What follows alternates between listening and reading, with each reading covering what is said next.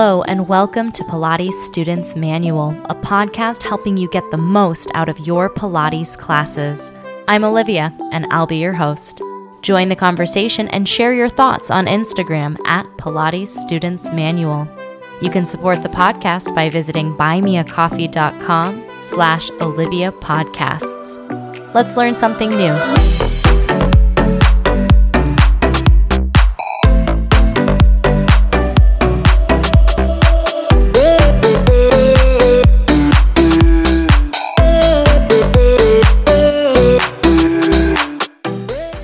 Hello, everybody. Welcome back to the podcast. Today, we're going to be talking about why you should give Pilates a second chance.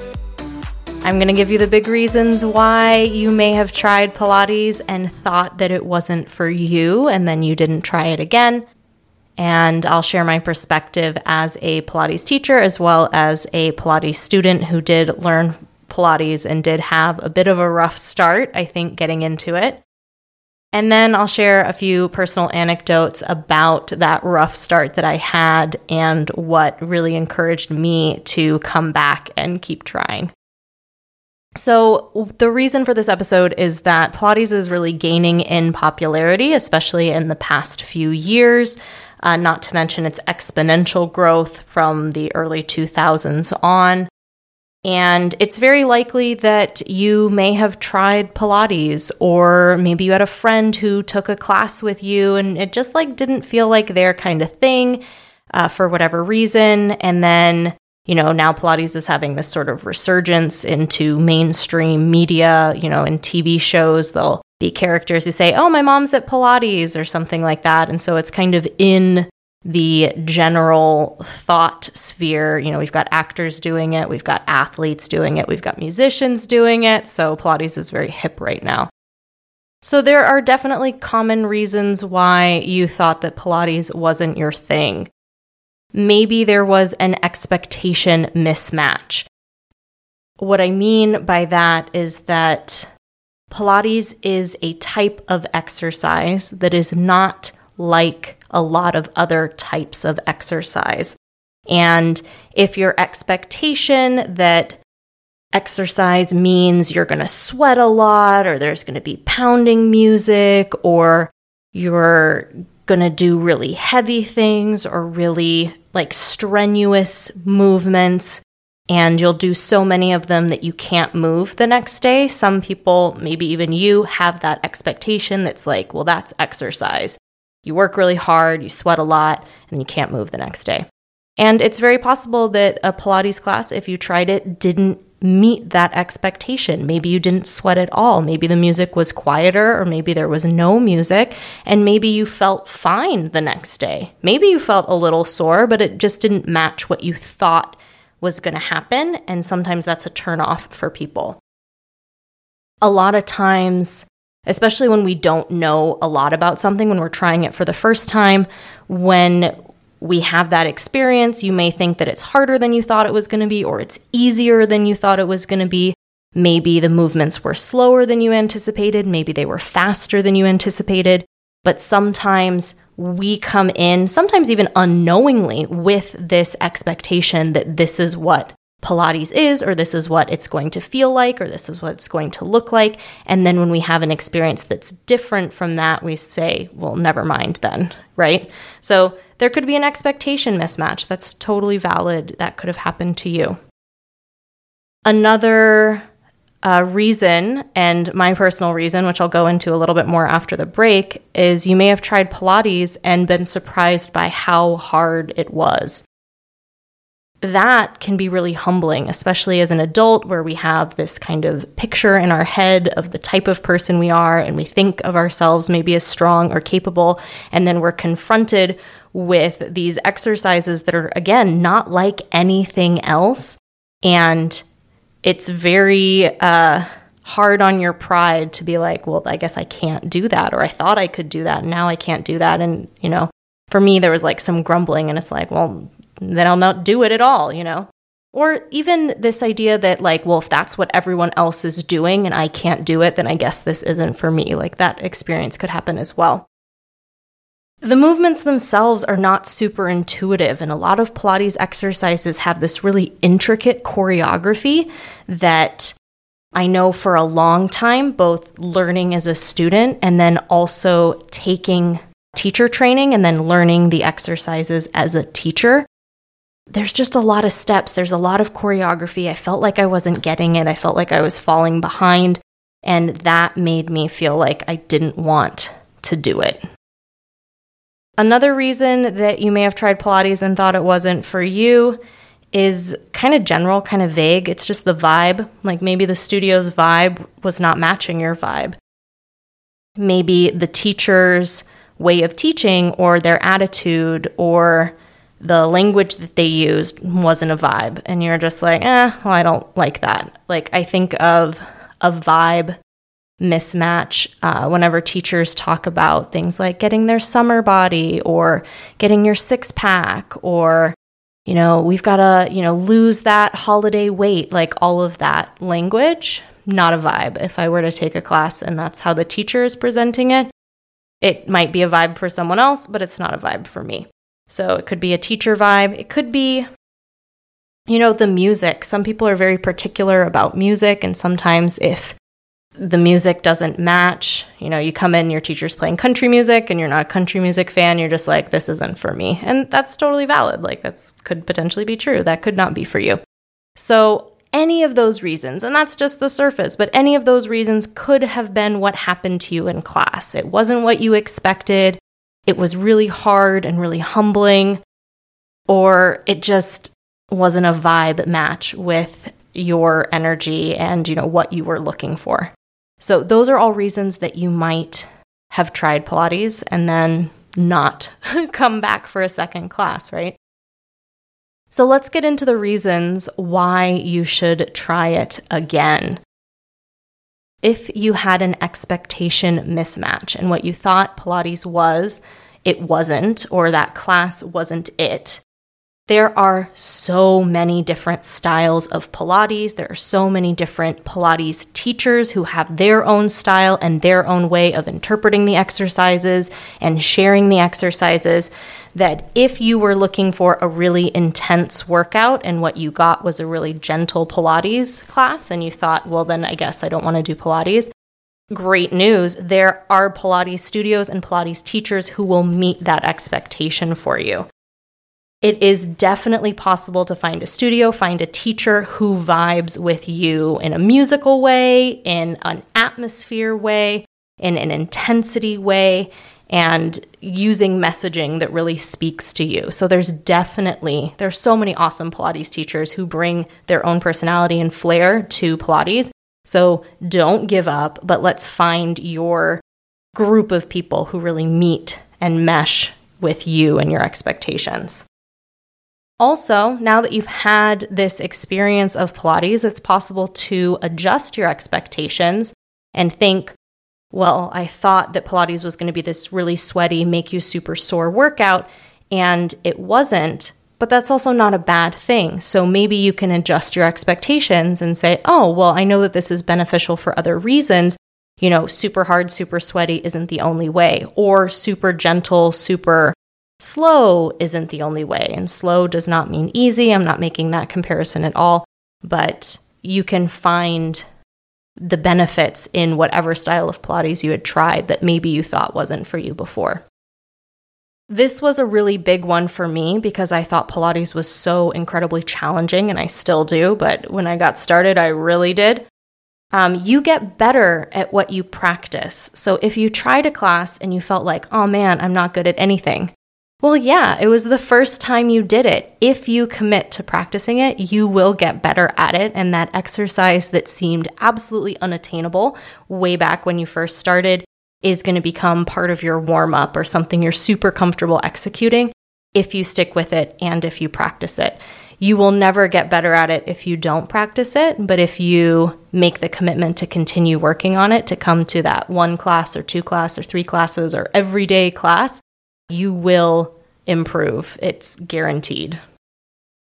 And as to the vibes, our vague vibes that you just didn't feel like it was your studio, continue keeping an eye out for studios who speak your language, who are interested in the same types of movement that you're interested in. They are out there. Um, there are vibes that match your vibes, like 100%. Coming up after the break, I'm going to share my experience in my first Pilates class and the struggles that I faced, and then how I overcame them and am now a Pilates teacher and podcaster and things like that. That's coming up next.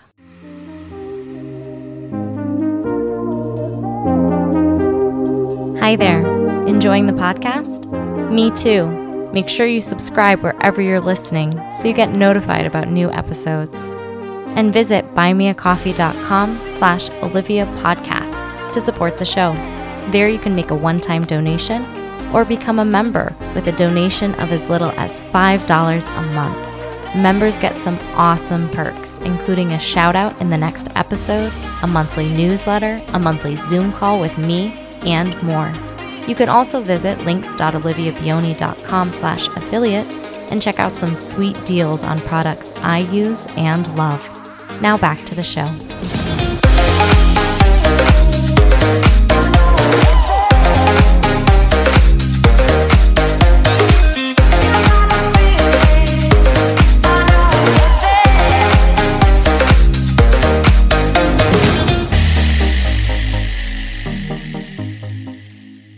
Come with me on a trip back in time to when I first moved to Chicago. And this was 2016. I was working as a yoga teacher. And while I was teaching, you know, lots of different styles of yoga, what my training was in was in this like really hardcore power yoga called Ashtanga, which has some really interesting parallels to the classical Pilates mat series. So there's that, but it I thought of myself, I should say, I thought of myself as being really strong, really capable, that I could really do anything. I was teaching yoga at a studio that also offered Pilates classes. They offered mat classes. They offered equipment classes with reformer and tower and chair. And they offered, you know, everything from regular mat classes of Pilates to something called therapy mat. So I was working at the studio and I was filming some of the anatomy portion of the Pilates teacher training program that they were running. And I was so captivated by the language that they were using and the way they were thinking about the body and movement. And I just loved it. And I said, well, let me sign up for this teacher training. This is, you know, a, potential for me to upskill and expand the sort of movement teaching that I can do. I see that people are doing private Pilates sessions. Like, I want to get in on that. So let me do this teacher training. I hadn't taken any Pilates classes when I signed up for the teacher training, which might have been a, a red flag. But I thought it seemed pretty similar to yoga. Like I was definitely that person. I was like, yeah, this is kind of like yoga. I'm pretty good at yoga. I think this will be fine. The first class I took was one of those therapy mat classes that was definitely geared towards older adults. We've got people in their 60s, their 70s, their 80s taking this class. You spend a lot of time lying on the foam roller. It's a lot of what seemed to me to be very basic movements. And this is 100% my ego talking, but I was like, it doesn't look that hard. So let me start there. Let me, you know, give that a try. I couldn't do it. there were so many things in that first class that I couldn't do. Um, I remember doing some side lying and we were doing some clam exercises where you're lying on your side and your knees are bent and you're opening and closing your top knee like a clam, or sometimes they're called books, opening the book or whatever. And I could not lift my leg. Like, I could not figure out how all of these people were lifting their leg. And I was just riding the struggle bus as I said in the first part, like that was really confronting to me to be this young, able bodied person who couldn't do this. I mean, I was like a power yoga teacher and I couldn't lift my knee in a clam. Like, what's going on? And I even asked other teachers, I was like, Did you have this experience? And they were like, Well, not really. And I just thought that, what the heck is this Pilates thing? And why did it lie to me about how hard it was?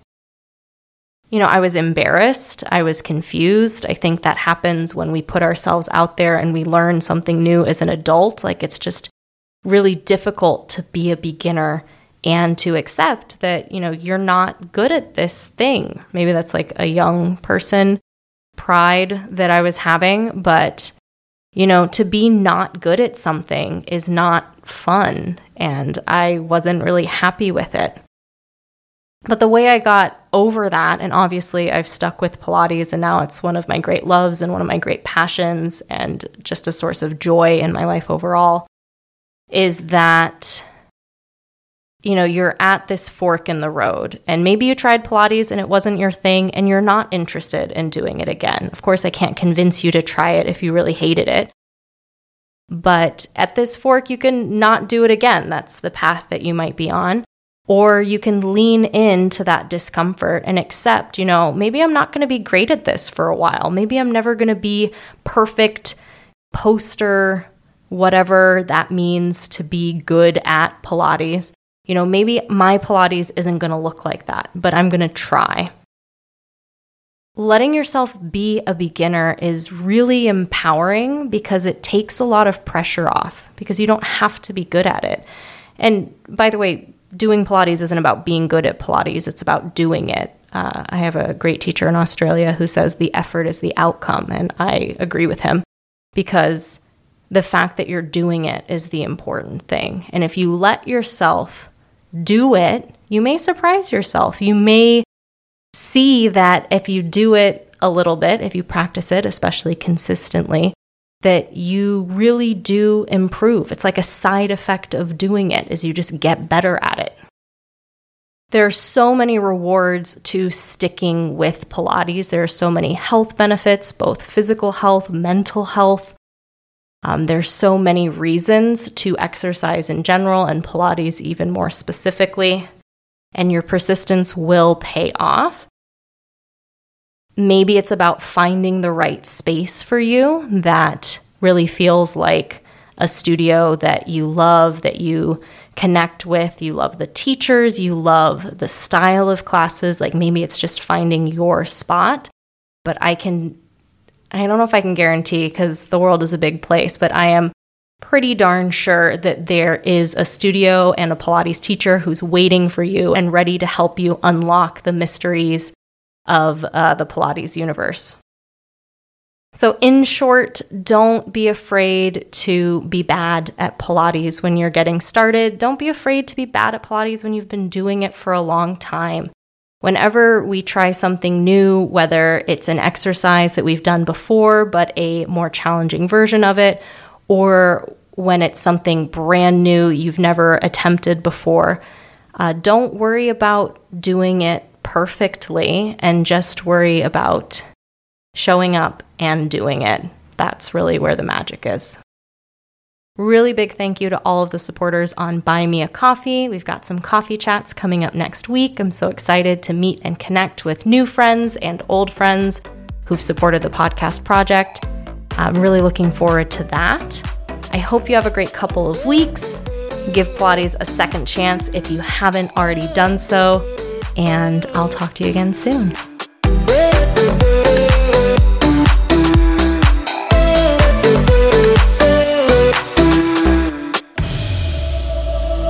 Thanks for tuning in to this week's episode of Pilates Students Manual, a podcast helping you get the most out of your Pilates classes. Be sure to check out the podcast Instagram at Pilates Students Manual and subscribe wherever you're listening. Interested in teaching Pilates too? Check out Pilates Teacher's Manual, available everywhere you listen to podcasts. I hope to see you next episode. Until next time.